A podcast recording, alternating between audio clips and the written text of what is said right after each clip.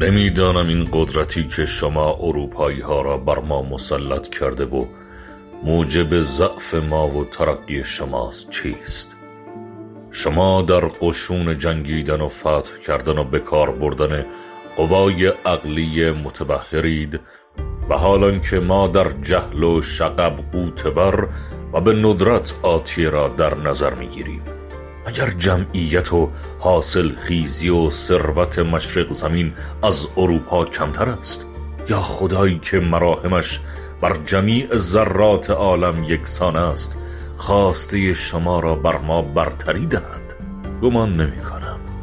اجنبی حرف بزن. بگو من چه باید بکنم که ایرانیان را هوشیار نمایم.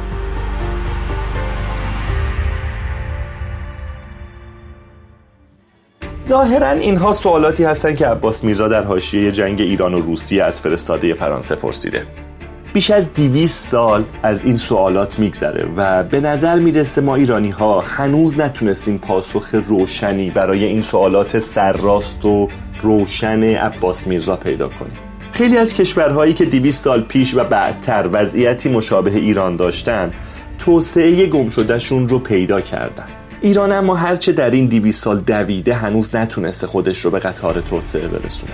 این نتایج متفاوت از کجا نشأت می‌گیره و چطور میشه از تجربیات کشورهای دیگه برای دستیابی به توسعه در ایران استفاده کرد؟ شاید خود عباس میرزا هم باورش نمی‌شد این درماندگی که اسیرش بود اینقدر ماندگار بشه. واقعیت اینه که توسعه بسیار پیچیده تر و پرابعادتر از اونیه که بشه با یه برنامه مدون یا یه نسخه از پیش آماده و با یه نگاه مهندسی بهش دست پیدا کرد. با وجود شباهت های کلیدی مسیر توسعه کشورهای مختلف مختص خودشونه.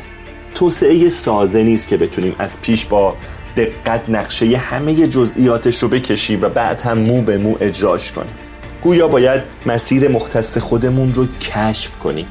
احیانا با کوشش و خطا و البته با گفتگو و تعامل. اما در این قسمت تصمیم گرفتیم با یک مهندس که اتفاقا متخصص سازه هم هست در خصوص توسعه گفتگو کنیم.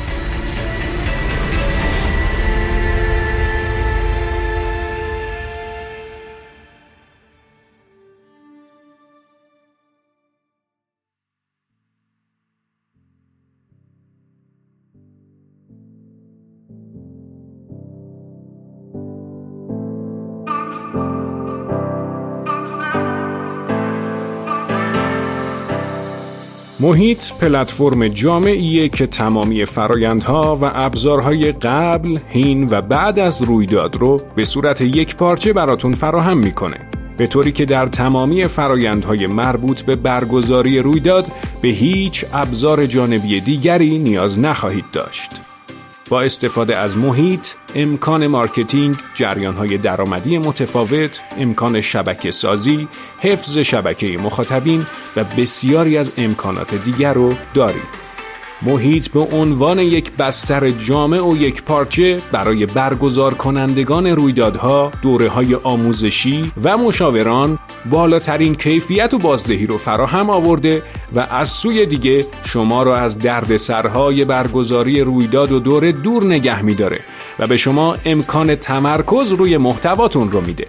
اگر مدرس، مشاور یا برگزار کننده دوره و رویداد یا شرکت کننده در دوره و رویدادها هستین حتما به محیط به آدرس www.mohit.online سر بزنید.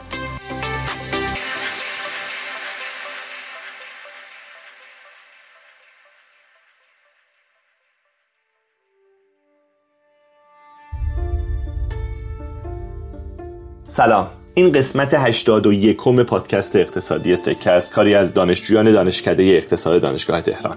من مهدی ناجی هستم و مهمان ما در این قسمت محمد رضا اسلامیه. محمد رضا دکترای سازه از دانشگاه کوبه ژاپن داره و استاد گروه عمران دانشگاه ایالتی پلیتکنیک کالیفرنیا است. محمد رضا همچنین در ایران پروژه های بزرگی مثل نظارت بر سازه های فولادی برج میلاد تهران و روند اجرای پروژه راه آهن اصفهان شیراز رو هم انجام داده.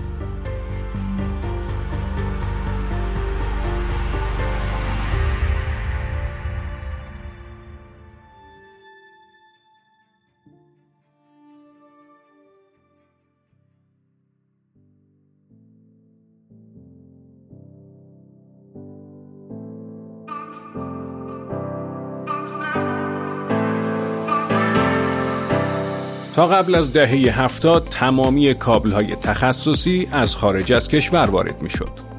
کابل ابهر با هدف ارتقاء این صنعت کلیدی وارد بازار شد و در اولین گام بازار کابل های ضد آتش مترو رو از چینی ها گرفت. سپس با تولید کابل های فشار قوی 132 230 و 400 کیلووات به عنوان اولین تولید کننده داخلی ایران را از نظر تولید کابل تخصصی به خودکفایی رسوند. کابل ابهر پیشرو در صنعت سیم و کابل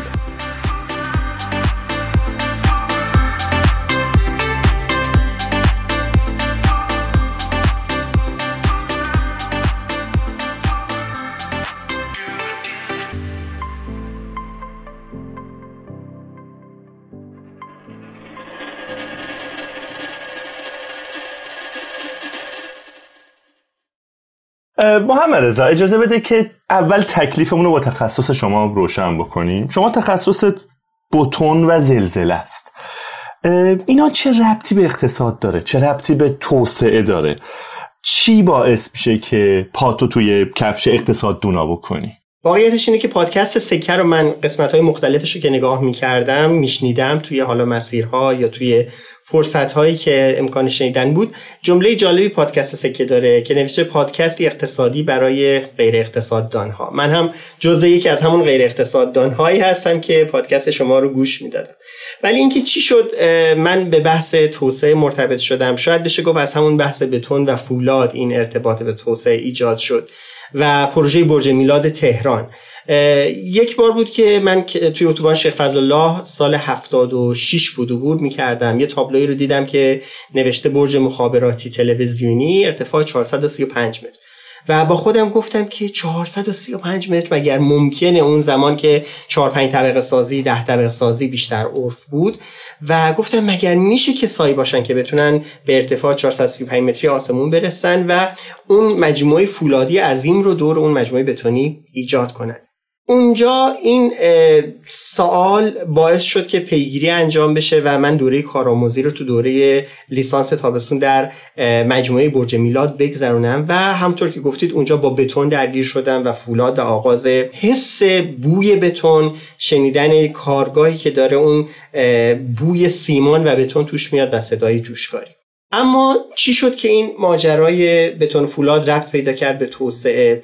بعد از دوره کارآموزی خیلی برای من سوال بود که این عاقبت سرنوشت برج میلاد به کجا می‌رسه؟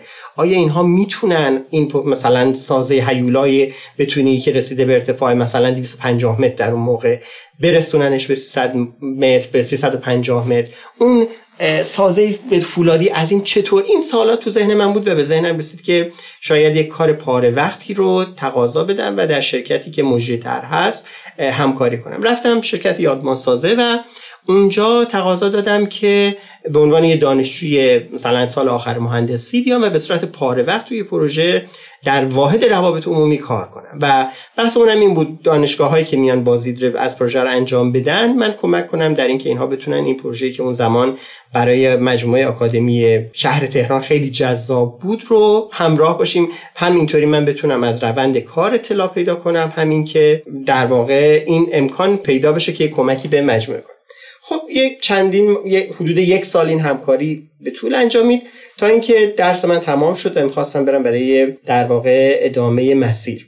که یه روز همکار ما گفت که مجری طرح می‌خواد شما رو ببینه. من رفتم دفتر مجری طرح آقای مانسترکوب که بنیانگذار این پروژه بودن و این کار رو شروع کرده بودن. سلام علیکی داشتیم و اینها. بهشون گفتن که من شنیدم شما می‌خواید از این پروژه برید. چرا شما از این پروژه می‌خواید برید؟ باشید و با ما همکاری کنید. خب برای من خیلی تعجب برانگیز بود که مجری طرح به یه نفری که حالا یه دانشجویی که گوشه ای داشته یه کاری می‌کرده هم وقتی گذاشته خب و هم بله دقیقا همین پیشنهاد رو میده. اصلا من شاید آرزوی من بود که همچین اتفاقی بیفته. من داشتم فکر می‌کردم که چی بگم که یک جمله روشون گفتن که خیلی موندگار شد در ذهن من.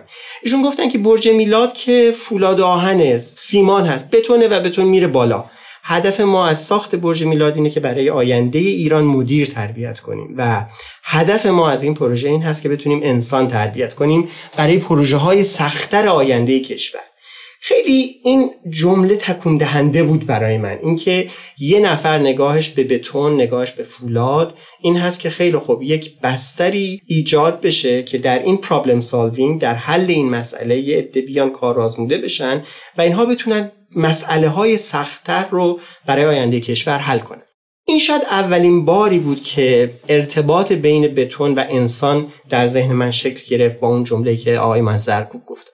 درگیر پروژه شدیم. چندین سال چلنج های زیاد فراز و نشیب زیاد مسائل مالی دعواهای بین پیمانکار مسائل حقوقی و الهازا. ولی این احساس لذت که این پروژه مرحله به مرحله در حال تکمیل هست و اون دستیابی به 315 متری پایان بدنه بتونی. قرارگیری 2500 متر سازه فولادی پیچیده در پیرامون اون. این لذت انقدر شورانگیز بود و انقدر هیجان انگیز بود که واقعا شاید میشه گفت که آدم زمان رو حس نمی‌کرد.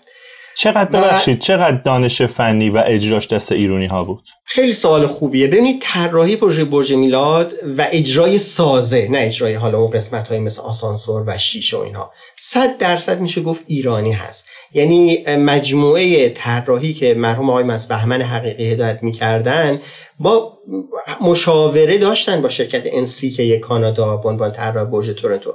ولی محاسبات و طراحی و بعد هم حتی دیزاین چکی که توسط دفتر فنی یادمانسازه انجام شد اینها رو یک کار تماما ایرانی بود که همطور که ارز کردم از مشاوره شرکت انسی کانادا استفاده کرد. در اجرا مجددا کارگاه 100 درصد کارگاه ایرانی عموما بچه های جوان و مهندسین جوانی بودن هم در پیمانکار هم در کارفرما و شرکت بایدینگ سوئد دو تا تکنسین رو در کارگاه داشت برای هدایت قالب لغزان بتون که این شاغولی پروژه و مسائل تکنیکی قالب لغزان رو در حد مشاوره در حد نظارت حضور داشته باشن.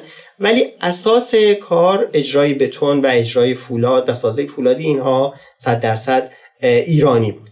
بسیار خوب. علایه حال ارزم این بود که اونجا شاید این نقطه شروع بود و این فضای چالش چلنجی که فضای پروژه ایجاد می‌کنه. پروژه خب یه کار روتین نیست یه کار اداری نیست که شما صبح برید سر کار اصر برگردید. پروژه مرتب اتفاقاتی میفته که شما پیش بینی نمی کنید دعواهای پیش میاد که اون دعواها رو انتظارش رو نداشتید. باید این دعواها رو حل کنید.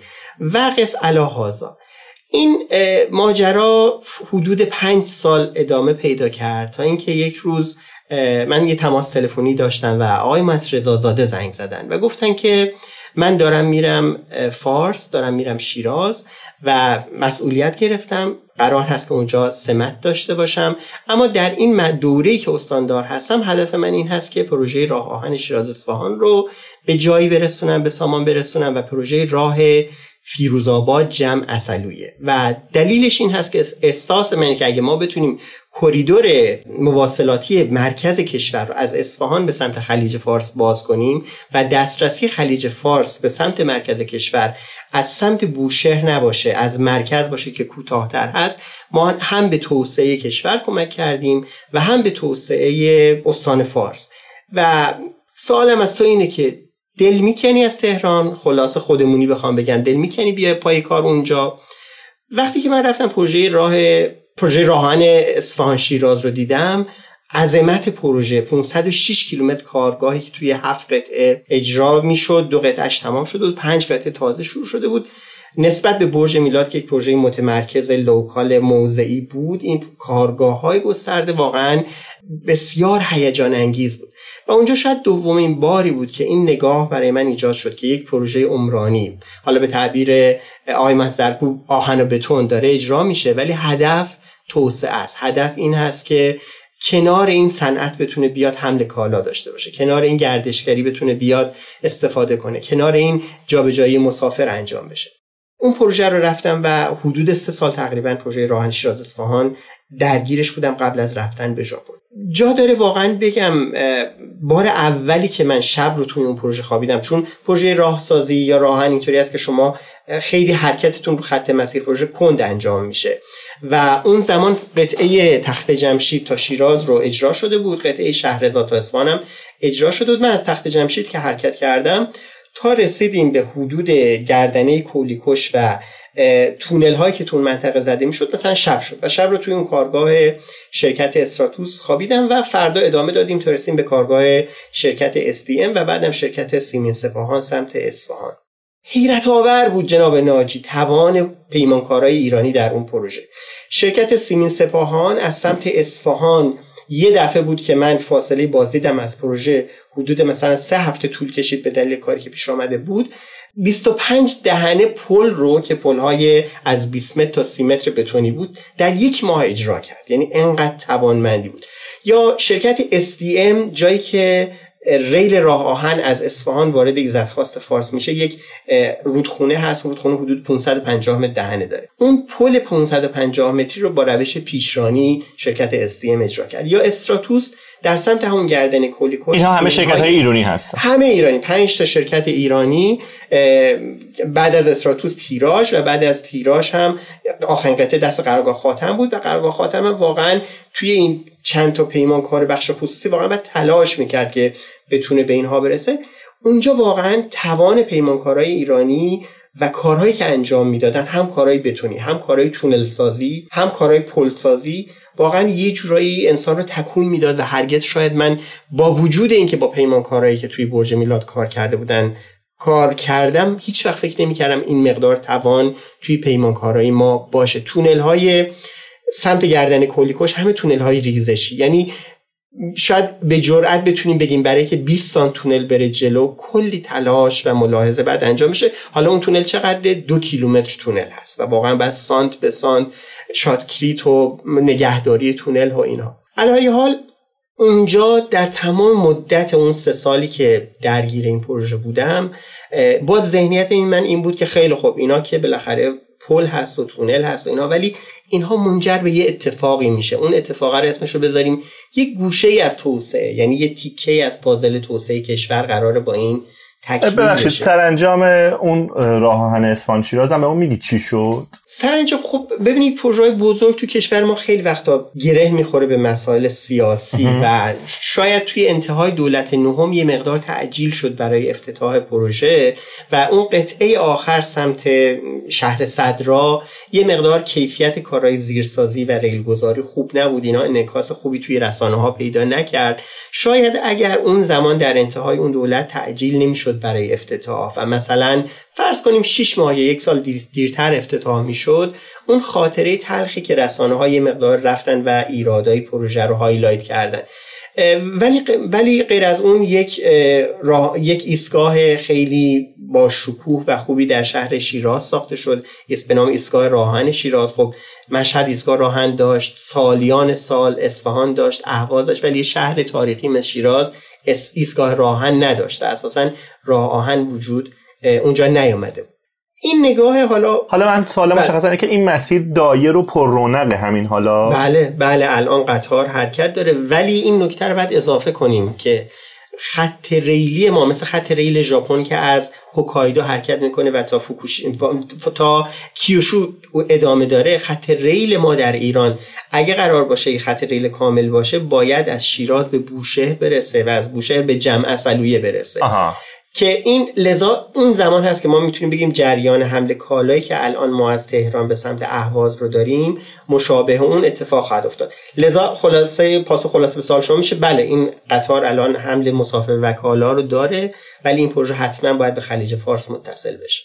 بسیار خب پس یه جورایی میشه گفت برج میلاد و راه آهن اصفهان شیراز شما رو به توسعه گره زد. و, و, و یه مورد سوم مسیر راهسازی فیروزآباد جمع اصلویه باز توی بحث راه ببینید راه های مواصلاتی ما بزرگ راه ها و راه های اصلی سمت شیراز متوقف می شد و بعد از فیروزآباد ما دسترسی به خلیج فارس نداریم. محور فیروزآباد جمع و از جمع به اصلویه زمانی که اجرا بشه از خلیج فارس به جایی که شما برید به سمت بوشهر و از بوشهر برید کازرون و از کازرون بیاید شیراز. یا اینکه باز برید به سمت غربتر می‌تونید مستقیما که جالب اینه که بگم که این همون مسیری هست که کاروانهای قدیم از بندر سیراف حرکت می‌کردن و میومدن و لذا شما الان روی این خط پروژه که برید روی این راه جمع فیروزآباد که برید می‌بینید بقایای بعضی از کاروانسراهای قدیمی که زمان صفویه بوده اونجا وجود داره. ولی بعدها متاسفانه راهسازی کشور ما این اتفاق نیفتاد این پروژه سومی بود که باز دوباره زمانی که ما کار می‌کردیم و پیگیر می‌کردیم تمام ذهنیت ما این بود که خیلی خوب این راهه.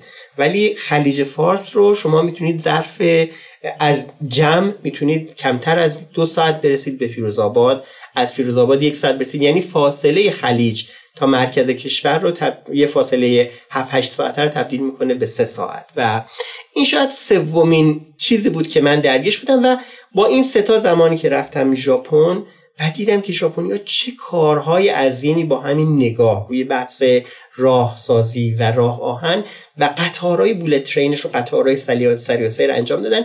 و اونجا زمانی که شروع کردم به مطالعه روی پروژه های اونها هر چی حرکت کردم نگاه من نگاه سازهی فاصله گرفت. یعنی بیشتر شد بحثای توسعه که مثلا این محور سندایی به هوکایدو رو اجرا کردن برای که اون جزیره شمالی کشور اینطور توسعه پیدا کنه. مرکز کشور مرکز ژاپن مثلا اصفهان ژاپن کیوتو همیشه توسعه داشته همیشه اتفاقات درش بوده. حتی زمانی که میجی کیوتو رو می‌بره به توکیو باز دوباره اون جزیره مرکزی توسعه داشته. ولی جزیره جنوبی این راه بوده و جریان قطار پرسرعت بوده که بخشی از توسعه رو و بخشی از کارخونه ها رو اجازه میده که اونجا مستقر بشن. یعنی ارزم که شاید این سه تا پروژه باعث شد که هر چی که گذشت نگاه من غیر سازه‌ای تر بشه و از بحث سازه به سمت آثار پروژه ها که اون قطعات پازل توسعه هست بیشتر متمرکز بشه.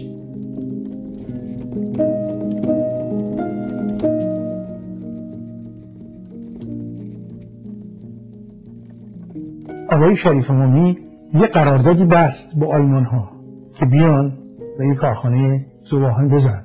ولی بلافاصله از بین رفت. احساس ما این بود که اصولا غرب نمی‌خواد که مملکتی مثل ایران زباهن بذاره.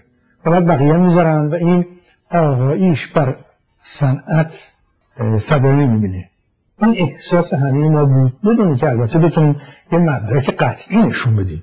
ولی ما بگیم هر جا صحبت می‌کنیم آخر سرش اون تش یه دفعه خراب میشه. حتی که میگم آقای شریف ما قرارداد امضا کرد بازم یه دفعه به هم خورد. با امریکا یا با آلمان ها با انگلیس و فرانسوی تا اینکه اون سیستم ایجاد رابطه با شوروی دری رو باز اون هم حالا به احتمال بسیار طبیعی مبتکرش خودش را بود. اگه اصلا کسی در راجع به سیاست خارجی صحبت فکر نمی‌کرد غیر از شاه. وزارت خارجی هم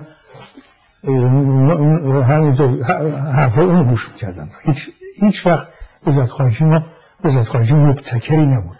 حالا من نمی‌دونم چطور شد کی گفت و چطور شده چجور عمل کردن ولی بالاخره شاه شخصا رفت اونجا و این قرارداد رو امضا کرد. بعد از اون خانی رفت که جزئیات رو بنویسه. اون مثلا دو کلمه راجع این دو تا سران دولت که با هم میشن یه اعلامیه میدن. تو اعلامیه ما چیز قرارداد موافقت نامه که ما در آتیه با هم رابطه بهتری خواهیم داشت. بعد آلخانی رفت که این رو تبدیلش کنیم یه قرارداد. و قراردادی بود که می‌گفت آقا خیلی خوب ما می‌خوایم با تو تجارت کنیم. تو می‌خوای با ما تجارت؟ تو چی می‌خوای بخری؟ ما چی بخریم؟ خیلی ساده دیگه.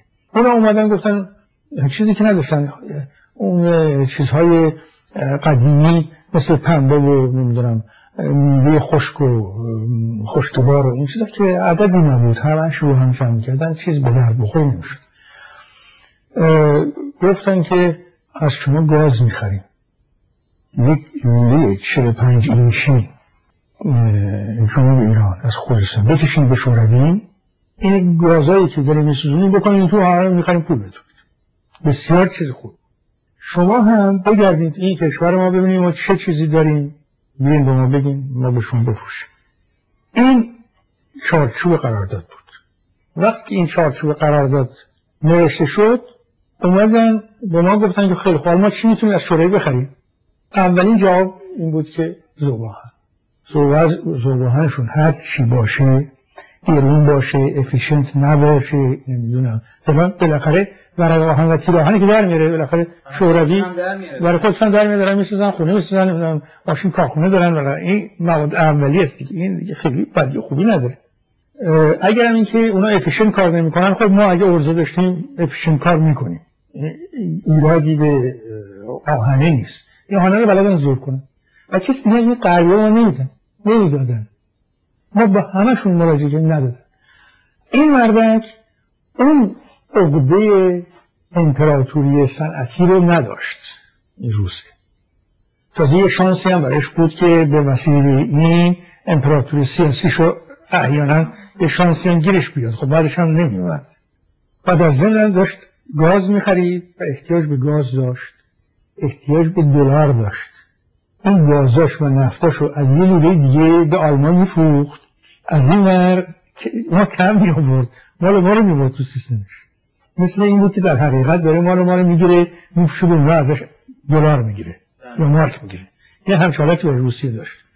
روسیه خودش تولید کننده بود ولی چون فروشندن بود این یه شبکه از این گازی داشت این می‌رفت تو اون از اون برم به اونا میفروخت. اول که گفتیم صبح این هم خیلی خوبه همچی. این عدد گاز یک عدد بزرگ می‌شد هر سال. یه مقدار عمدهش اینجا تصویر می‌کنه. بعدم گفتیم یه کارخانه ماشین سازی عراقم بده. این شد دو تا. بعد گفتیم خود این لوله که پس بکشی این لوله هاشو بده. پمپاشو بده. اون یه مقداری اونجا داد. همش نداد مثل این ها اونو بعدم ارتش هم این چیزی ازش خرید. کامیون کامیون از این چیزی ازش خرید. خلاصه این ما یه جورایی می‌کردیم که این حسابه پای, پای بشه. ما دیگه از ما طلب نداشتیم اونا سر سال از ما طلب نداشتن البته همیشه یه خورده نمی‌تونستیم دقیقا میزونش کنیم. وقتی کم می آوردیم می‌رفتیم از اونا آهن میخریدیم. آهن ساختمانی. اینجوری متعادل اینجوری. زوب آهن اینجوری درست شد.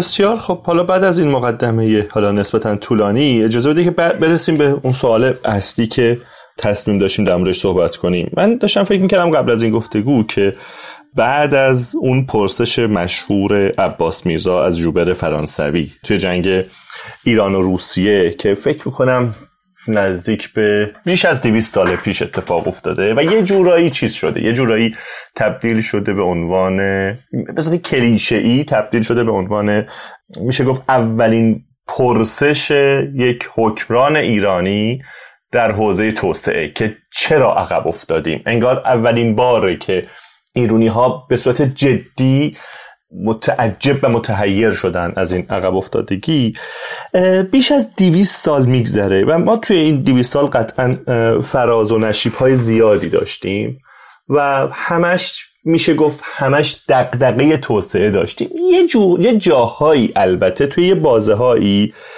به نظرم می‌رسه که موضوع توسعه رو فراموش کردیم. حالا یه جاهایی اینجور که یادم میاد. این که میگم بر مطالعه نیست فقط ذهنیته. یه جایی درگیر یه سری حرفای حاشیه‌ای شدیم مثل اینکه ما نژاد برتریم ما تمدن چند هزار ساله داریم و انگار اینها خمارمون کرد و در هر صورت یه رویا, رویا پردازی هایی کردیم و خودمون رو انگار تافته جدا بافته دیدیم. حالا این حرفم خیلی چیز نیست. خیلی حرف علمی و دقیقی شاید نباشه ولی حداقل چیزی بود که گوشه ذهنم بود. ولی امروز اگر نگاه کنیم به نظرم می‌رسه که جامعه ما نخبگانمون و حتی بخش قابل توجهی از حاکمیت به یه اجماع نسبی رسیدیم که ما از قطار توسعه عقب افتادیم. بعد از 200 سال از اون سوال معروف. انگار این اجماع وجود داره. دیگه کسی روی این بحث نمی‌کنه. حالا غیر از یه نگاه هایی هستن این وسط کسایی که اساسا این موضوع رو به چالش می‌کشن که ما اصلا از همون روز اول قرار نبوده سوار این قطار بشیم. مثلا راهمون جداست. حالا فعلا به نظرم اونو بذاریم کنار. غالبا این رو میپذیریم که عقب افتادیم.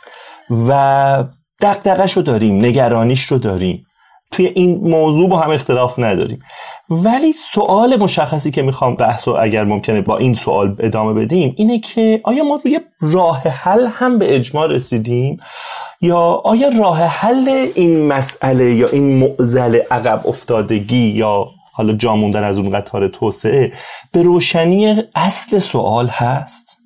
خیلی سوال مهم و خیلی سوال سختی هست و جواب دادن به این سوال شاید چند قسمت داشته باشه. شاید بد نباشه که برگردیم به نقطه صفر توسعه در یک کشور دیگه ای که اون کشور هم یه دفعه نگاه کرد و احساس کرد که از قطار توسعه دنیا جا مونده. من می‌خوام برگردم به همون تجربه کشور ژاپن زمانی که ژاپنی ها احساس کردن اروپا صنعتی شده کشورهای اروپایی در تولید دانش در تولید علم در تولید کالا دستاوردهای زیادی دارند و یه لحظه یک شوک ناگهانی انگار به نخبگان و حاکمان کشور ژاپن وارد شد که خب جا موندیم. و حالا باید چه کار کنیم؟ اگر اون نقطه صفر رو بخوایم در نظر بگیریم و توی پاسخ به این سال یک گوشه چشمی به اون نگاه داشته باشیم و که خب می‌دونم این نگاه می‌رسه به همون سوال معروفی که خیلی هم کلیشه‌ای شده که خیلی ها میگن چرا ژاپن ژاپن شد ولی ایران ایران نشد و بحثای جنبی. ولی من به جایی که وارد اون سوال بشم می‌خوام برگردم به اون نقطه صفر و بگم اون اونجا چه اتفاقی افتاد؟ زمانی که اونها احساس کردن که ما باید یه کاری کنیم و کشور کشور فقیریه کشور کشور کشاورزی هست کشور کشوری هست که تولیدات صنعتی نداره و باید حرکت کنیم. شاید بشه گفت پاسخی که اونجا اونها بهش رسیدن یه مقداری شباهت داشته به پاسخی که ایرانی ها از همون زبان عباس میرزا بهش رسیدن. اینکه احساس کردن ما باید یک بخشی از دانش و فناوری رو یاد بگیریم از غرب و بیایم و این رو بومی سازی کنیم و این دانش بومی سازی شده رو بیایم و استفادهش کنیم و بتونیم باعث بهتر شدن کیفیت زندگی برای شهروندانمون بشیم ولی اینجا یه اتفاق شاید افتاده و اون اتفاق این هست که روندی که کشور ژاپن طی کرد در این ماجرا فراز و نشیبش به اندازه فراز و نشیب هایی که در کشور ما رخ داده نبوده. چرا میگم فراز و نشیب؟ چون ژاپن فاعل این ژاپنی ها ایرانی ها فاعلش رو هم مشخص کن. منظور کیه واقعا؟ دقیقا. آیا مردم ژاپن ما برمیگردیم به باز به ذهنیت در کشور ما این است که شروع توسعه در ژاپن و اون فاعل میجی هست. میجی زمانی که پا... یک شاهزاده ای که پادشاه میشه یا حالا امپراتور هم واژه درست ژاپنی رو بگیم امپراتور میشه و این میجی و در واقع سیستم دولتی که ایجاد کرده میاد یه در بورسیه می‌کنه که برن کشورهای دیگه درس بخونن و روابط رو با کشورهای خارجی باز می‌کنه و و الا ماجر پس لذا اگر بگیم فایل کی هست می‌تونیم بگیم دولتی که میجی آمده ایجاد کرده و دولت مدرنی که می‌خواد ایجاد کنه و بعد کسایی که میان این رو ادامه میدن تا برسه به آقای شینزو آبه و بعد از آقای شینزو آبه فردی که الان نخست وزیر هست در ژاپن. خب این مجموعه شاید دولت این افراد هست ولی یک مجموعه هم از روشنفکرانی که ما خیلی از اینها رو نامهاشون رو نمی‌دونیم یا کارآفرینانی که نمی‌دونیم. مثل مثلا کی؟ مثل آقای ماتسوشیتا که پاناسونیک رو ایجاد کرد. مثل آقای هوندا که شرکت هوندا رو ایجاد کرد.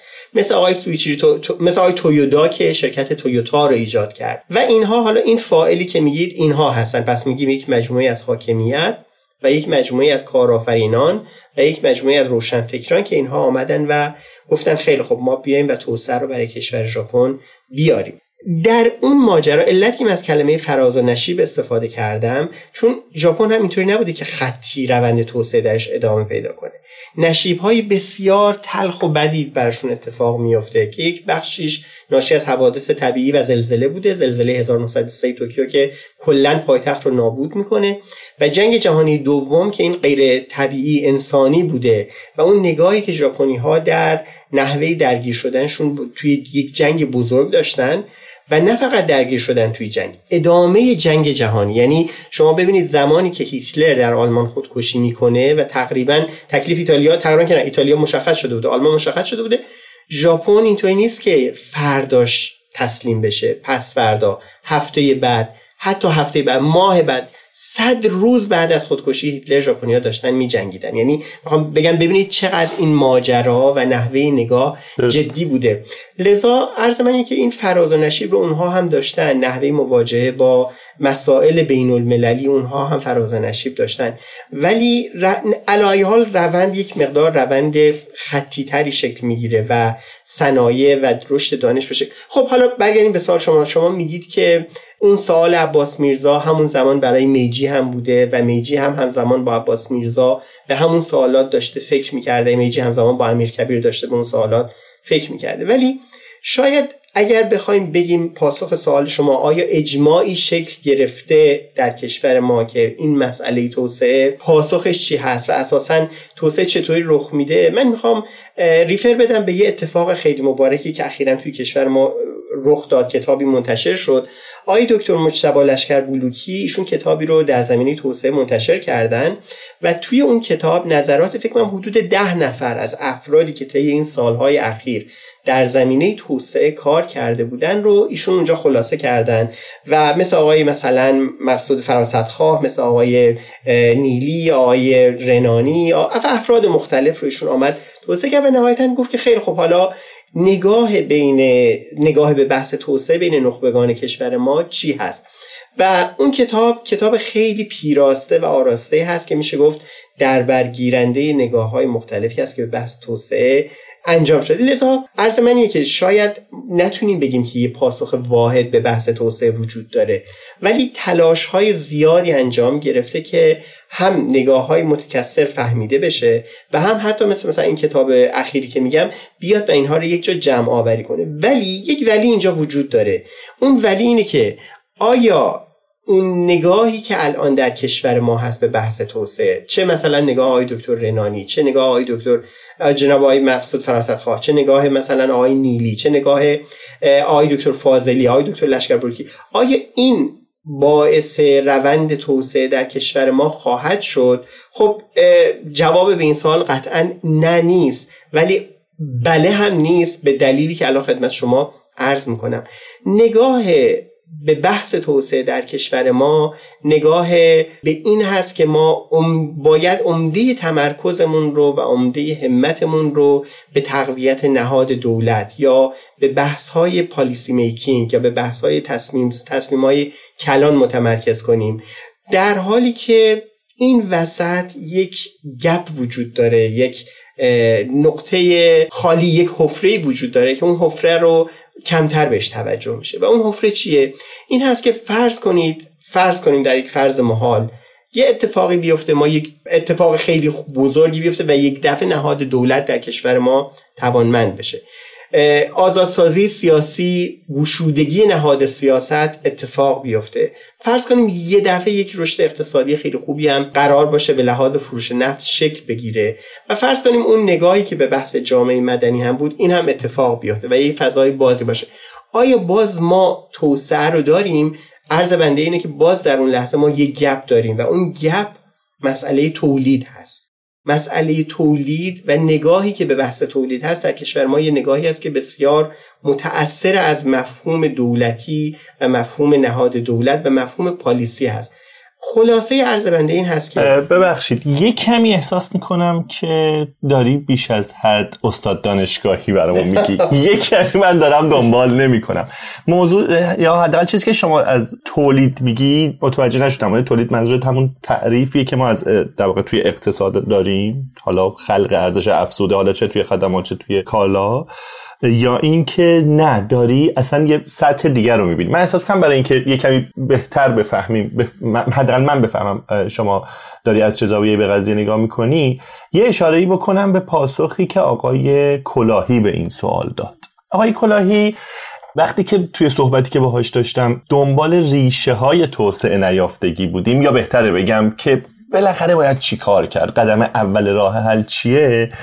ایشون سر نخ رو اینجور که حالا من خاطرم هست دست یک نهاد قدرتمند و عاقل دولتی می‌دید بله. یعنی ریشه دست دولت حالا باید یک سازمان گسترشی یه جایی شکل بگیره تجربه های موفقی هم داشتیم ولی تداوم نداشته باید از گذشتمون درس بگیریم و با یه نهاد دولتی که درست تصمیم می‌گیره و درست سیاست گذاری می‌کنه ما این کلید آغاز مسیر توسعه رو بزنیم.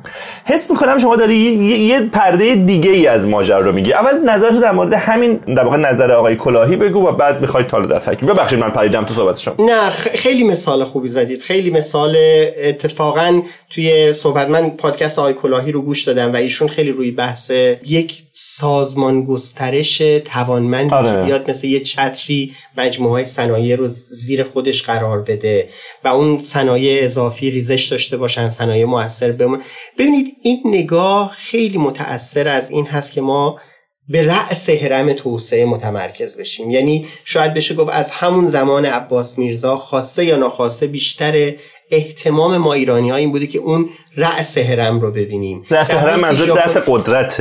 دولت بله. یک نهادهای قدرتمندی در دولت که اینها بیان و بتونن توسعه رو ایجاد کنن. در حالی که توی ژاپن کف هرم هست که توسعه رو هل داده. یعنی چی؟ یه مثالی بزنم. شما فرض کنید من و شما الان با هم دیگه بریم جزیره جنوبی ژاپن توی کیوشو توی بله مثلا همون کیوشو.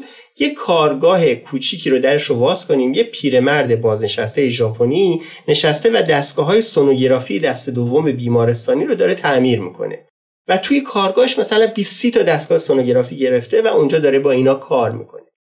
این پیرمرده نگاش که می‌کنید مثلا مثل پدر بزرگ منه. خیلی خیلی مثلا سنتی ممکنه ولی می‌بینید دل و روده دستگاه پیچیده سونوگرافی رو باز کرده ریخته بیرون و بعد تا بهش میگید مثلا چیز میگه این قیمتش انقدینه ها. اون اون یکی که پشت سرمه رو اونو دیروز تعمیر کردم این انقدینه اونو فروختن به انگلیسیا بیمارستانی هست توی منچستر خریده. اینو یه بیمارستان توی بوستون خریده.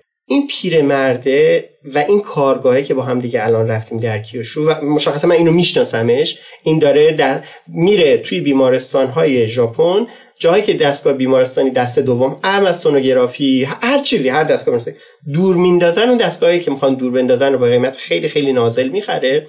تو همون کارگاه برای خونش تعمیر می‌کنه و با یه شریکی داره و با خانومش و بعد اینا رو میفروشه به شرکت های زیاد مثلا بیمارستان های آمریکایی خیلی اینها رو می‌خرن.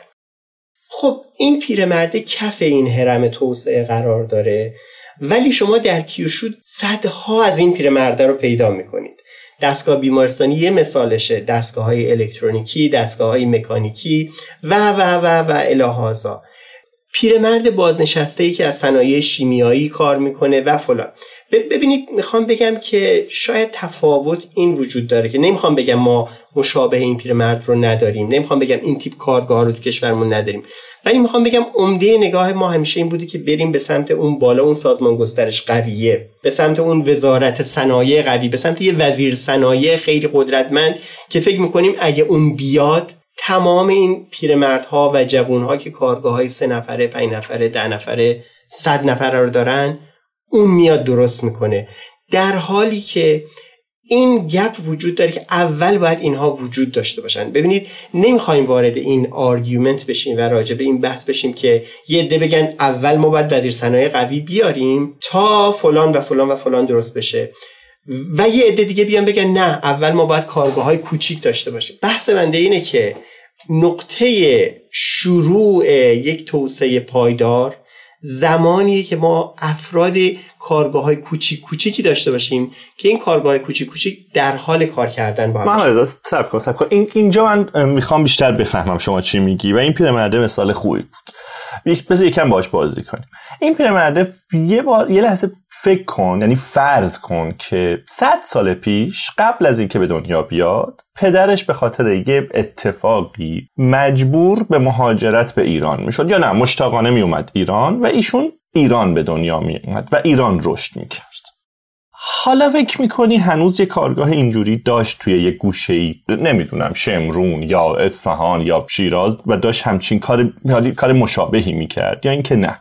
خیلی سوال خوبی. ببینید برگردیم همون پروژه راهانی شیراز اصفهان. مثلا همون قطعه از شهرزا به اصفهان که داره راهسازی انجام میشه. اون قطعه رو کی داره انجام میده؟ یه پیرمردی که سال 1301 در اصفهان به دنیا اومده به نام حاج منوچهر مومنزاده و این حاج منوچهر مومنزاده اومده دهه 50 شرکت راهسازی زده و این شرکتش انقدر موفق شده و کارهای کوچیک کوچیک کوچیک کرده تا میاد یه پروژه بزرگی مثلا مثل راهن شیراز اصفهان و مثلا 100 کیلومترش رو انجام میده. ببینید جواب اینه که بله اون می‌تونست که این کار رو انجام بده و امثال این پیرمردها رو ما در کشورمون داشتیم داریم. ولی چی میشه که افرادی که وجود دارن منجر به یک اتفاق بزرگ یا یک توسعه پایدار نمیشن؟ جواب این سال خیلی فکر می‌کنن به خاطر اینکه ما یک نهاد دولت قوی نداریم. در حالی که جواب این سوال حداقل توی برداشتی که خود من, داشتم تا این سالها در ژاپن و در آمریکا اینه که دلیلش اینه که این پیرمردها با همدیگه نمیان کارشون رو جوین کنن اشتراک بگذارن و اون کارگاه سه نفره بیاد بشه یه کارگاه ده نفره. این پیرمرده با یکی دیگه همکار بشه یه کارگاه صد نفره بشه و بعد بچه های اینا بیا این کارگاه رو ادامه بدن. بین بچه های خود این پیرمرده دعوا نشه بین بچه های مثلا شرکا دعوا نشه. اینجا که می‌رسیم و این حرفه رو که می‌زنیم یه مقدار این حرفه سقیل میشه بر شنونده چون شنونده ایرانیه. میگه آیا تو داری میگی ژن ایرانی یا رفتار ایرانی سازگاری با هم دیگه نداره؟ یا بهتر بگیم فرهنگ ایرانی. یا فرهنگ ایرانی با هم سازگاری نداره؟ من اینجا ببخشید وسط صحبت زیاد دارم میپرم فکر کنم عذرخواهی می‌کنم. آقای کلاهی هم همچی حرفی می‌زد ها. یعنی توی صحبتاش همچی چیزی اومد که من راستش هنوز نتونستم این حرف رو هضم کنم و احساس می‌کنم که شما هم داری ادعای مشابهی می‌کنی. انگار یه چیزی غیر از حاکمیت غیر از قوانین غیر از قواعد بازی غیر از نظام انگیزشی غیر از ضوابط قراردادی حاکم بر جامعه مثل سیاست مثل قوانین اقتصادی و مقررات و چیزایی از این دست انگار داره نقش بازی می‌کنه از نظر شما که حالا خیلی ساده میشه اسمشو گذاشت فرهنگ. درسته؟ درسته. تمام این پارامترهایی که شما برشمردید اینها مهمه. ولی یک حلقه مفقوده وجود داره که اون حلقه مفقوده رو من دوست دارم یکم راجبش با هم دیگه بیشتر صحبت کنیم. من اسم فرهنگ رو روش نمی‌ذارم. من یه اسم دیگه که حالا انتهای این بحث با هم دیگه براش یه اسم انتخاب می‌کنیم می‌ذارم. من به جایی که پیش اون پیرمرد ژاپنی باشیم یا به جایی که پیش حاج منوشهر مومنزاده اصفهان باشیم می‌خوام با هم دیگه بریم و توی یک کوچه در مثلا خیابون عفیف آباد شیراز و اونجا پنج تا برادر رو توی با هستن. این پنج تا برادر یکیشون کارای لوله کشی می‌کنه یکیشون کار نقاشی ساختمان می‌کنه یکیشون کار مثلا پارچه نویسی می‌کنه و کار مثلا گرافیک می‌کنه و و مثلا پنج تا تخصص مختلف. اولین چیزی که شما زمانی که میرید و این کارهای اینا رو می‌بینید و همه می‌بینید اوستا کارهای خوبی هستن خودتون میگید چرا این پنج تا با هم دیگه کار نمی‌کنن و چرا این پنج تا یه شرکت نمی‌زنن که این شرکت هر پنج تا خدمات رو با هم دیگه بده و تک به تک کار نمی‌کنن. اینجا من نمی‌دونم اسم این رو بذاریم فرهنگ یا اسمش رو بذاریم چیز دیگه که همونطور گفتم ادامه بدیم پیدا کنیم. ولی من اینو می‌فهمم که ما اگه یه وزیر صنایع قدر قدرت هم داشته باشیم یه سازمان گسترش عالی که آقای کلاهی میگن هم داشته باشیم. یا این حرفی که بعضی اخیرا باب شده میگن مثلا یک نظامی قدرتمندی بیاد هدایت دولت رو در دست بگیره. و و باز این پنج تا برادر با همدیگه نمیان یه کارگاه بزنن و تو اون کارگاه هم کار لوله کشی هم کار پاچه نویسی هم این پنج تا برادره برای اینکه بیان با همدیگه کار کنن و بشن مثل اون پیرمرد ژاپنی توی کیوشو که داره با شریکش دستگاه میفروشه به منچستر انگلستان یا به بستان آمریکا یه اتفاق دیگه باید بیفته. سوال من اینه شما فکر می‌کنید آیا اگر ما یک دولت نهاد دولت قوی داشته باشیم یا آیا ما آزادسازی سیاسی یعنی گشودگی نهاد سیاست رو داشته باشیم یا آیا و و, و بحثای دیگه که میشه آیا این پنج تا میان با هم دیگه یک کارگاه بزنن؟ یا آیا مثلا اون سه تا پیرمردی که بازنشسته پتروشیمی هستن میان با هم دیگه شرکت مهندس مشاور بزنن. یا اصلا یه سوال دیگه انبوی از شرکت های ساختمانی قوی رو ما داریم در ایران که دارن کارهای خیلی سازه خوبی می‌کنن. اینها میان با هم دیگه مرج بشن جوین بشن و یک پیمانکاری که بتونه در سطح بین المللی کار بگیره. سوال من اینه اون صحبت های کلاهی اگه اتفاق بیفته یا افرادی که اون نگاه رو دارن شخص آقای مهدی ناجی فکر می‌کنه این اتفاق در بخش پایین این حرم توسعه و تولید رخ می‌دهد یا نمی‌دهد؟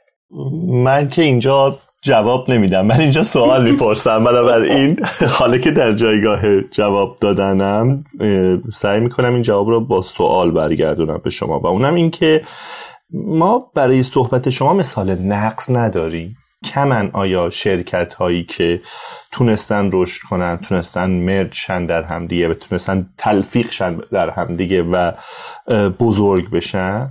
و همین حالا سوالای زیادی ببخشید مثالای زیادی احتمالا تو ذهن هممون هست که من می‌خوام هی به اینها ارجاع بدم. ببین یه اتفاقی مثل دیجیکالا اتفاقا من می‌خواستم دیجیکالا آره یه اتفاقی. مثل اسنپ یه اتفاقی مثل نمی‌دونم شرکت های اینجوری و موارد مشابه زیادی که توی اکوسیستم نوآورانه یا معروف به استارتاپی کشور داره میفته اینا تعدادشون کم نیست و به نظرم این همکاری ها بعضی وقتا خیلی اتفاقا دلرباست. فکر می‌کنی این اتفاق نمی‌دونم آیا این مثال ها مثال نقضی برای صحبت شما نیستن یا میگی کم تعدادشون؟ دقیقا من می‌خواستم همین رو بگم که اینها هستن ولی اگه قرار باشه یک توسعه پایدار رخ بده اینا باید زیاد بشه. یعنی اینها الان موارد استثناء هستن و اینها مواردی هستن که باید چهل سال پیش پنجاه سال پیش. آره آفرین. ولی من یه کمی راستش آلرژی دارم به کلمه یه باید. چون وقتی میگیم باید می‌خوام ببینم که پشتش چیه. کی باید این کار رو بکنه؟ این که میگیم باید بشه فکر می‌کنی چرا نمیشه؟ فکر می‌کنی که شاید اگر ما صد تا دیگه مثل برادران محمدی داشته باشیم که تجربه دیجیکالا رو دیده باشن و همین حالا ببینن. همین حالا هیچ انگیزه ای براشون میمونه که برن یه کار مشابه بکنن؟ یا اینکه نه به خاطر تجربه دیجیکالا موانعی که براش بوده و رشدهایی که نذاشتن بکنه یا نشده بکنه که حالا میشه در موردش صحبت کرد و به سقف کوتاهی که خورده ترجیح میدن که اون انرژی و اون سرمایه رو ببرن جای دیگه. یعنی باز می‌خوام ببینم این دعوایی دعوایی که انگار داره بین من و شما شکل می‌گیره اینکه یه طرف انگار دولت باید شرایط رو فراهم بکنه و یه طرف خود مردمن که باید تکونی بخورن بالاخره اینجا کدومشون جدی؟ آیا بازی بازی مرغ و تخم مرغ مسئله مسئله مرغ و تخم مرغ یا اینکه واقعا یکیش مهمتره یکیش باید شروع کننده این مسئله باشه؟ ببینید پاسخ به این سال رو ما نمی‌تونیم بدون نگاه کردن به تجربه کشورهای دیگه بدیم. یعنی ما تا تجربه انسان رو نگاه برای همین گفتم با هم بریم توی اون جزیره جنوبی ژاپن. من نمی‌تونیم ما جواب به این سوال بدیم و آیزولیتد فقط ایران رو نگاه کنیم. بیایید بریم با هم دیگه توی شیکاگو توی یه دفتر مهندسی که کار سازه انجام میده. من دفتر مهندسی که می‌خوام با هم دیگه بریم بریم دفتر شرکت SOM SOM پروژه شرکتی هست که برج خلیفه دوبی رو طراحی کرده. و طراح سازه برج خلیفه دوبی در شیکاگو یه آقایی هست به نام آقای ویلیام بیکر. حسب اتفاق من یک آشنایی با ایشون پیدا کرده بودم و تقاضای همکاری تو اون شرکت رو دادم. دعوت شدم به مصاحبه. زمان که رفتم برای مصاحبه آقای که مصاحبه می‌کرد به نام آقای پاولوفسکی ایشون گفت که سلام خوبی؟ چطوری؟ خب این شرکت ما هست. من طی 24 سال گذشته مدیر منابع انسانی شرکت بودم و هر کسی که در SOM استخدام شده رو من مصاحبه کردم. یه لحظه من با خودم گفتم که یه شرکت چقدر می‌تونه ثبات داشته باشه که 24 سال مدیر منابع انسانی هر چهار سال پنج سال یه بار عوض نشده باشه. این میگه هر کسی که استخدام شده تو این بازار مثل خب اومدم بیرون و راجع به این شرکت مطالعه کردم. این شرکت نسل اولی که این شرکت رو گذاشتن یعنی اون S و اون O و اون M ام اسم اول اسم سه نفره اسکیتمور مریل فلان. اینا مردن 50 60 سال پیش. بعد از اینها یه نسل بعد اومده هدایت شرکت رو داشته. اونها هم یا بازنشست شدن یا مردن. و نسلی که الان مثلا آقای ویلیام بیکر اینها هستن آمدن دارن کار می‌کنن. دوباره این سوال پیش آمد که خب چطور میشه که یک شرکت انقدر ماندگار بشه و یه مجموعه ای بتونه انقدر با هم دیگه کار کنن. آیا این همون سوال شما آیا این اون وزارت ساختمان قوی در آمریکا بوده؟ اون نهاد دولت قوی بوده؟ یا آیا این اون صحبت که شما میگید بدنه جامعه با هم دیگه به هر حال انقدر ساختن که مثلا ویلیام بیکر و اون آقای پاولوسکی میان و مثلا 20 خورده سال از اینها دوره فوق لیسانس دوره لیسانس با هم رفیق میشن شرکت می‌زنن. این شرکت بعد ده سال نمیتره که بعد 20 سال نمیتره انقدر کارش خوبه که مثلا یکی از پروژهاش برج خلیفه دبی هست. پاسخ به این سوال اینه که نه اون مرغ و نه اون تخم مرغ نه اون نهاد دولت نه اینکه انتظار داشته باشیم مردم بیان و یه کار ویژه کنن. پاسخ به این سوال به نظر من نحوه درک و تلقی مفهوم قدرت و ثروت در اذهان جامعه است. اینو یه ذره بازش یعنی خلاصه کنم پاسخ به سوال شد. مسئله مسئله ذهنیه به نظر من. بیشتر از اینکه مسئله ماهیت پالیسی میکینگ و نهاد دولت باشه یا مسئله فرهنگ باشه به مفهوم یک رفتار مسئله مسئله ذهن هست.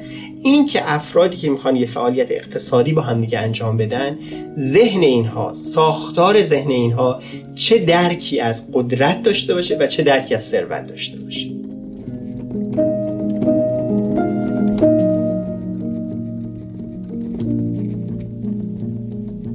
و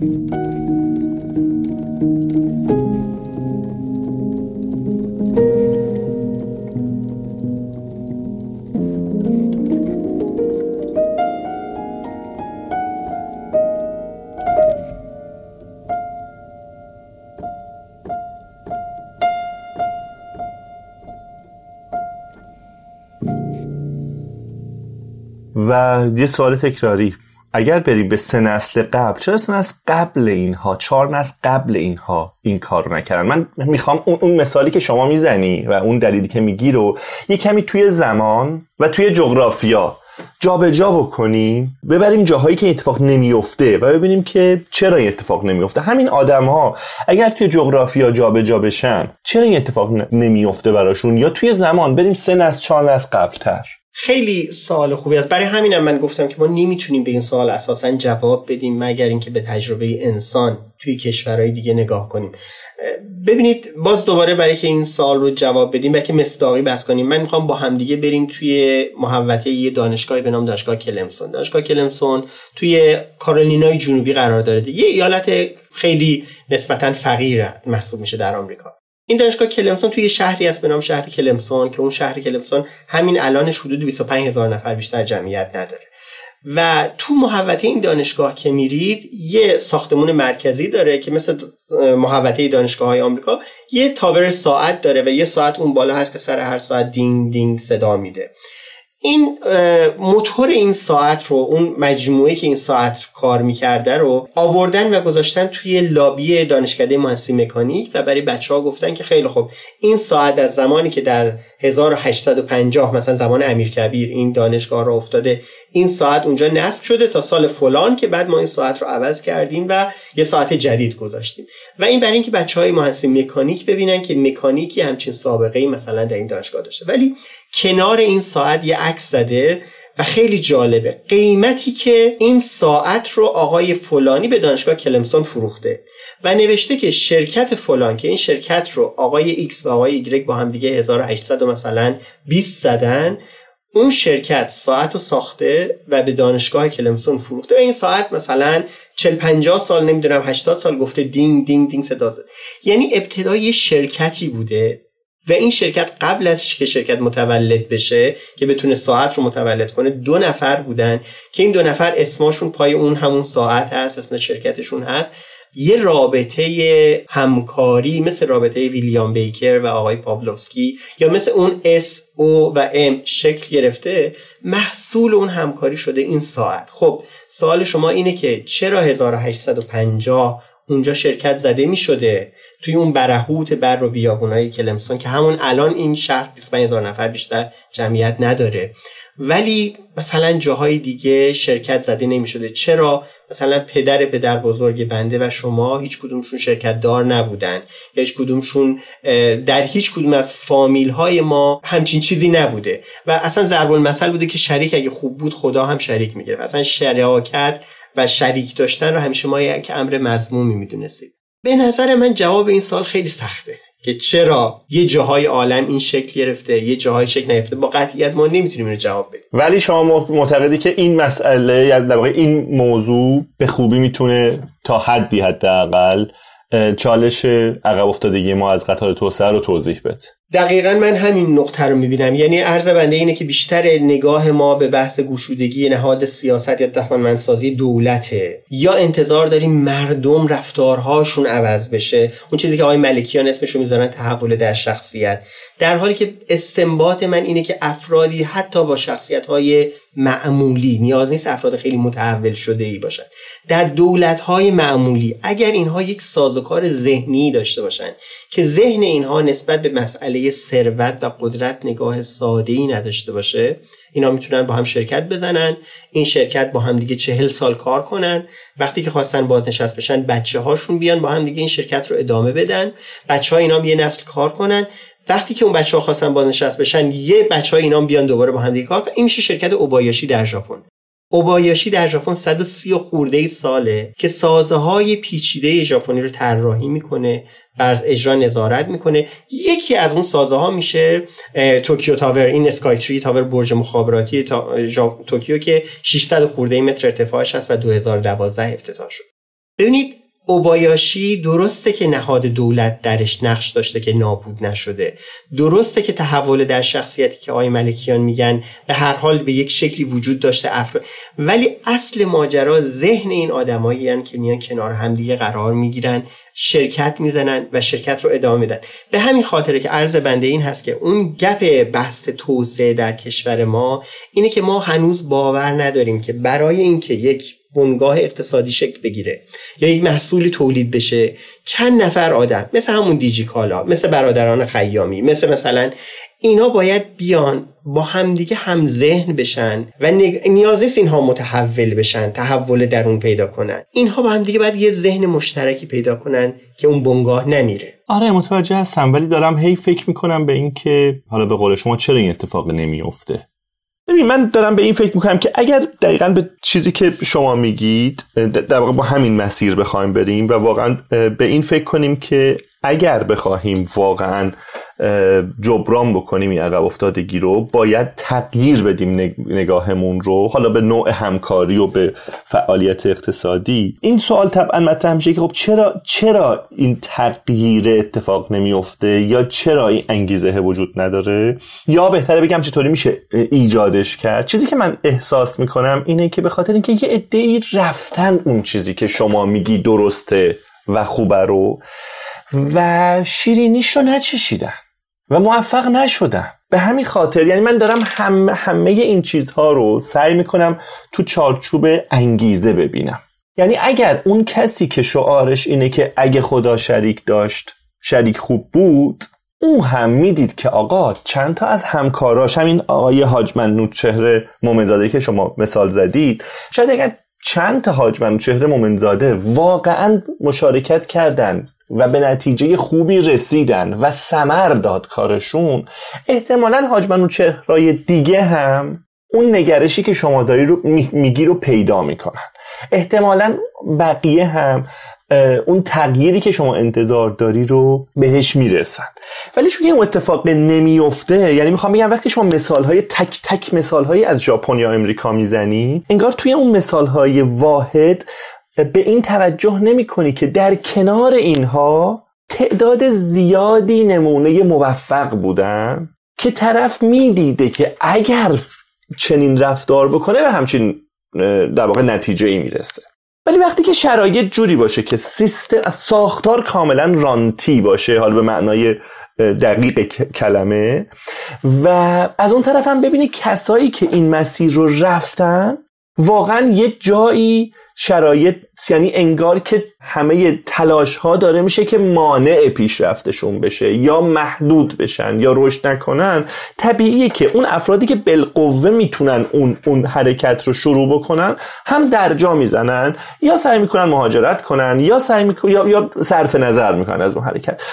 دارم سعی می‌کنم با شیطنت باز دوباره همه مسئله رو بفرستم به سمت حالا یک نهاد حاکمیتی که باید اینجا نقشش رو درست ایجاد در واقع انجام بده و اگر که اگر که باری بر نمیداره از این مسیر حداقل مانع نش. من دوباره می‌خوام تاکید کنم ما تجربه انسان و تجربه کشورهای دیگر رو تو این سوال هم نمی‌تونیم فراموش کنیم.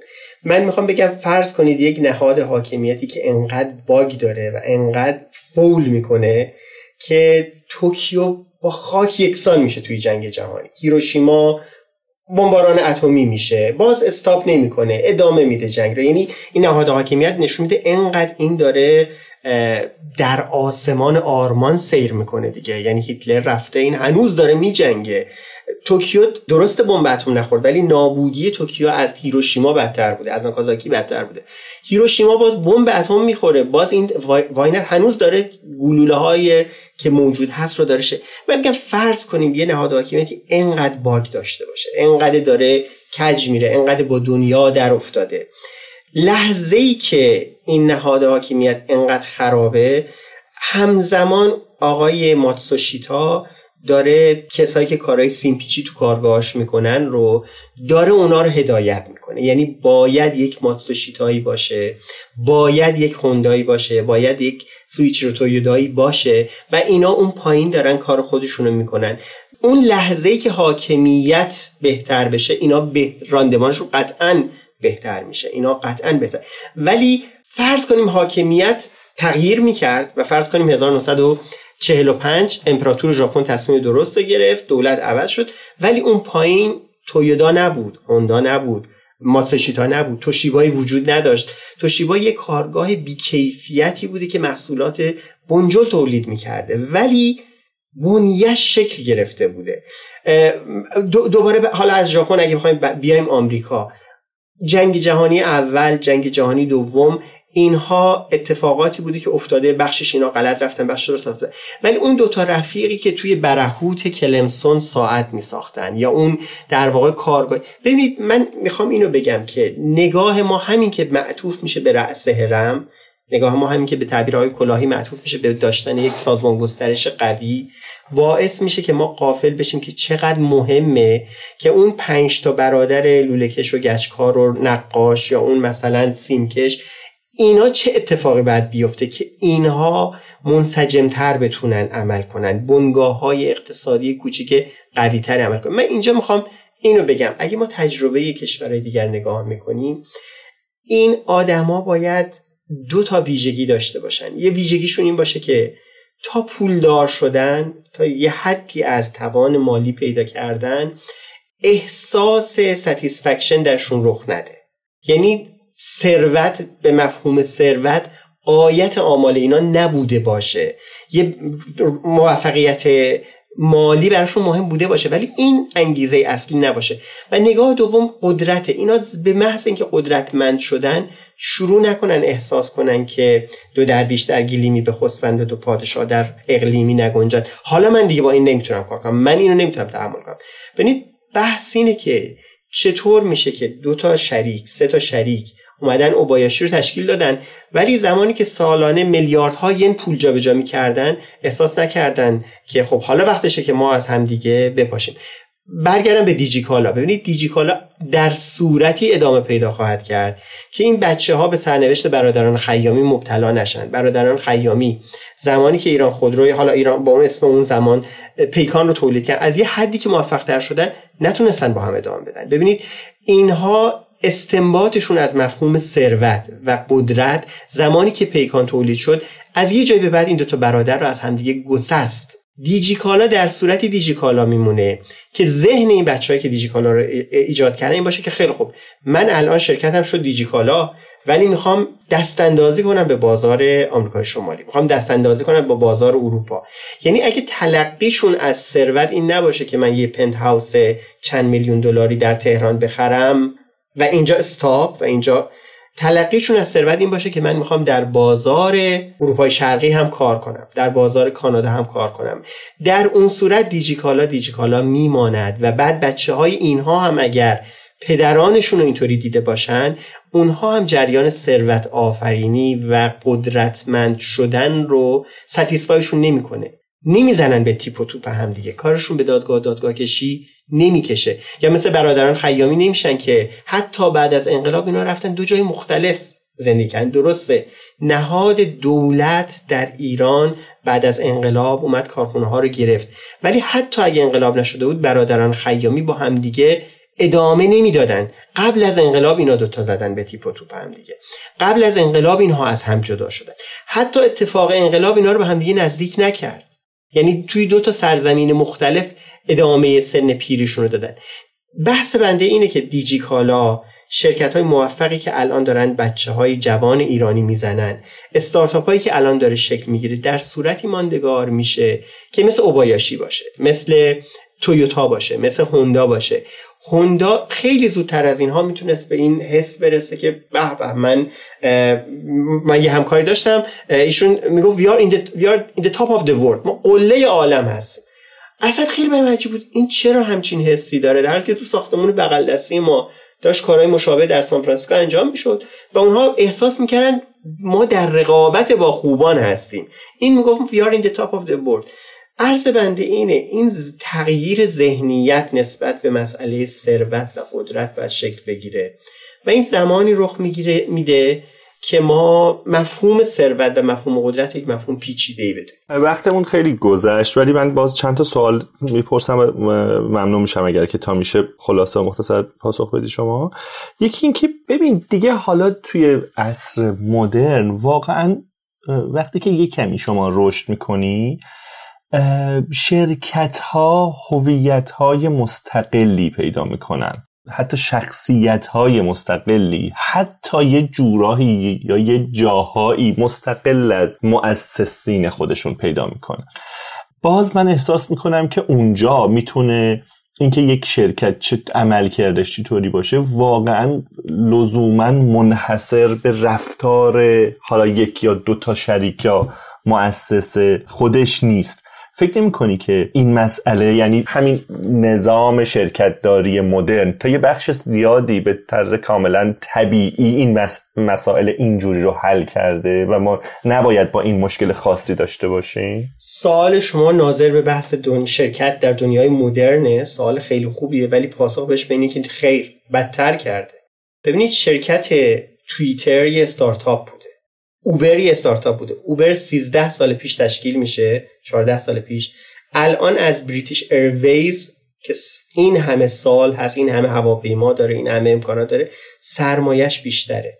اتفاقا اوبر اگر بر جا مونده چون که ذهن اون چند نفری که این اوبر رو تشکیل دادن و اکسپوننشیالی رشد پیدا کرده اینها نشد که بگن خیلی خوب ما الان تو هر کدوم حساب اون چند میلیارد دلار پول داریم منی که پنج سال پیش مثلا یه میلیون دلار نداشتم الان چند میلیارد. لذا بذار استاپ کنیم. اتفاقا بحث اینه که شرکت در دنیای مدرن خیلی این پتانسیل رو داره که رشد نجومی کنه مثل همین اوبر دیجی کالا تویوتا اینا رشدایی کردن که مثلا شرکت هاج منشر مومنزاده یا شرکت بلند پایه یا شرکت مثلا پرلیت اینها سالها کار کردن و این رشد چرا؟ چون دنیای مدرنه. چون استارتاپه چون مبتنی بر فناوری هایی است که این فناوری ها پتانسیل رشد نجومی رو دارن. ولی اون رشد نجومی اتفاقا به نظر من اون مسئله ذهن و مایندست ذهنی توی هیئت مدیره الان پررنگ تره خلاصه کنم در صورتی یه استارتاپ نمیپکه در صورتی استارتاپ می‌تونه توییتر بشه که بعد یه نفر بیاد چرا 4 میلیارد دلار بخرتش که اون روزی که 10 میلیارد دلار تو جیب اینا پول رفت اونا سر میز مدیره به هم نگن برو گم شو ببند دهن تو حرف نزن. ببینید این روزی که این دو نفر این سه نفر به هم دیگه توی جلسه می‌گفتن پشو برو گم شو اونجا دیگه توییتر ادامه پیدا نمی‌کرد. چرا؟ چون احساس می‌کنه من تو حسابم ده میلیارد دلار پول دارم و توی آمریکا هر جای آمریکا برم می‌تونم مثلا اینطور. خیلی اگر بخوایم مشخص صحبت کنیم مختصات دنیای مدرن نگاه پیچیده به مفهوم پول و نگاه پیچیده به مفهوم قدرت میطلبه. من امیدوار هستم جوانان ایرانی جوانایی که الان استارتاپ می‌زنن نگاهشون مبتنی بر فناوری صرف نباشه. نگاهشون مبتنی بر رشد شخصی ثروت شخصی نباشه. نگاهشون به این واقعیت باشه که در این منطقه سیلیکون ولی میگن شرکت یک نفره نیست دو نفره نیست چهار نفره هم نیست. شرکت یا بعد از ابتدا سه نفره باشه یا بعد پنج نفره باشه. چرا؟ چون از همون ابتدا اگه قرار اختلافی توی هیئت مدیره شکل بگیره باید تو سه نفر دو به یک بشن توی پنج نفر سه به دو بشن. در این صورت شرکت میمونه. ببینید این مفهوم خیلی ساده است ولی بسیار بسیار مهم وزیر بنایی حالا فرض کنید من می‌خوام استارتاپ بزنم. از ابتدا من فکر کنم من می‌خوام پولدار بشم. پس ذهن من مسئله رشد شخصیمه. به محض اینکه به یه حدی از ثروت رسیدم من با شما درگیر میشم. من با شما این مجموعه من ادامه پیدا نمی‌کنه. مجموعه من عمرش طولانی نمیشه. مجموعه من زمانی که احساس کردم من سلطان روی زمین هستم یا I'm in the top of the world من نمی‌تونم با اون رفقام کار کنم. بسیار خب و سوال بعدم هم اینه که شما گفتی حداقل دو تا ویژگی رو ما باید داشته باشیم و اشاره کردی به اون دو, دو ویژگی حالا در مورد پول و قدرت. و باز گفتی باید. چطوری میشه باید این رو داشت؟ احتمالا به این سادگی نیست این تغییر. احتمالا باید بریم به سمت آموزش ها؟ خیلی سال خوبی. در صورتی که ما تج... هم تو دوباره برمیشه همون جمله تکراری. در صورتی که ما به تجربه انسان باور داشته باشیم. یعنی چی؟ یعنی ما در صورتی که ببینیم کشورهای دیگه شرکتهای دیگه اتفاقاتی که داره در اونجاها میفته تو چه سطحی هست زمانی که اون سطح از اتفاق رو ببینیم ماینست ما و ذهنیت ما نسبت به قدرت و ثروت ثابت نمیمونه. مجددا من برخلاف آقای دکتر رنانی این رو یک امر اخلاقی نمی‌دونم.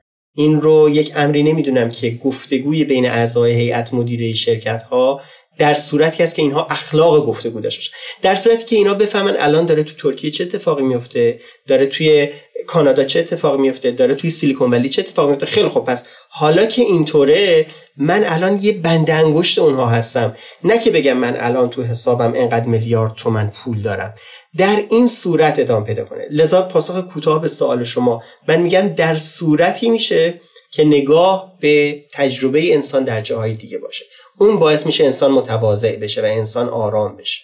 بسیار خب به نظرم خیلی گفتگوی خوب و طولانی بود ولی خیلی خیلی هنوز راه داریم که بتونیم این در مورد این مسئله به یک پاسخ یک حداقل تا حدی روشن برسیم. من امیدوارم ببینید آقای ناجی نگاه من اینه که الان که ما صحبت می‌کنیم دو نفر ده ها یا صدها جوان ایرانی هستن که اینها در فکرشون اینه که استارتاپ بزنن.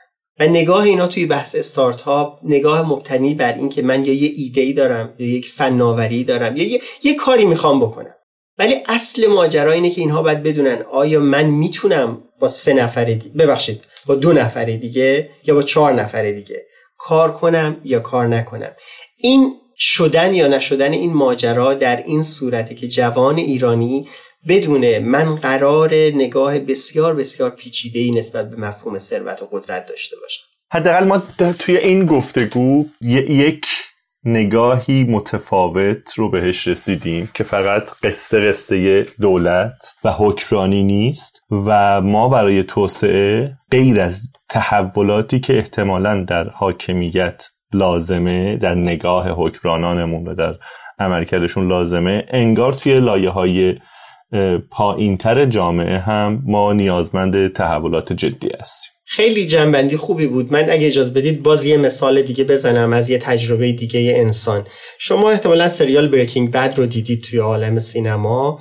سریالی که خب خیلی سر صدا کرد و فلان اینها. این بریکینگ بد از دل این قصه یه قصه جدید در آوردن به نام بتر کال سول و بهتر به سال زنگ بزنی و این قصه هم قوی تر از اون بریکینگ بد ساخته شد و خیلی هم جلب نظر. سریال بریکینگ بد رو دو نفر ساختن آقای وینس گیلیگان و پیتر گولد. اینا 64 65 قسمت سریال رو با هم دیگه تولید کردن. خب زمانی که این Breaking Bad این همه سر صدا کرد اینا فکر نکردن خب حالا من اینقدر مشهور شدم من برم برای خودم یه مثلا استودیوی راه بندازم تو هالیوود اِل کنم بِل کنم. دوباره این دو نفر تونستن با هم دیگه 65 قسمت دیگه Better Call Saul رو بسازن.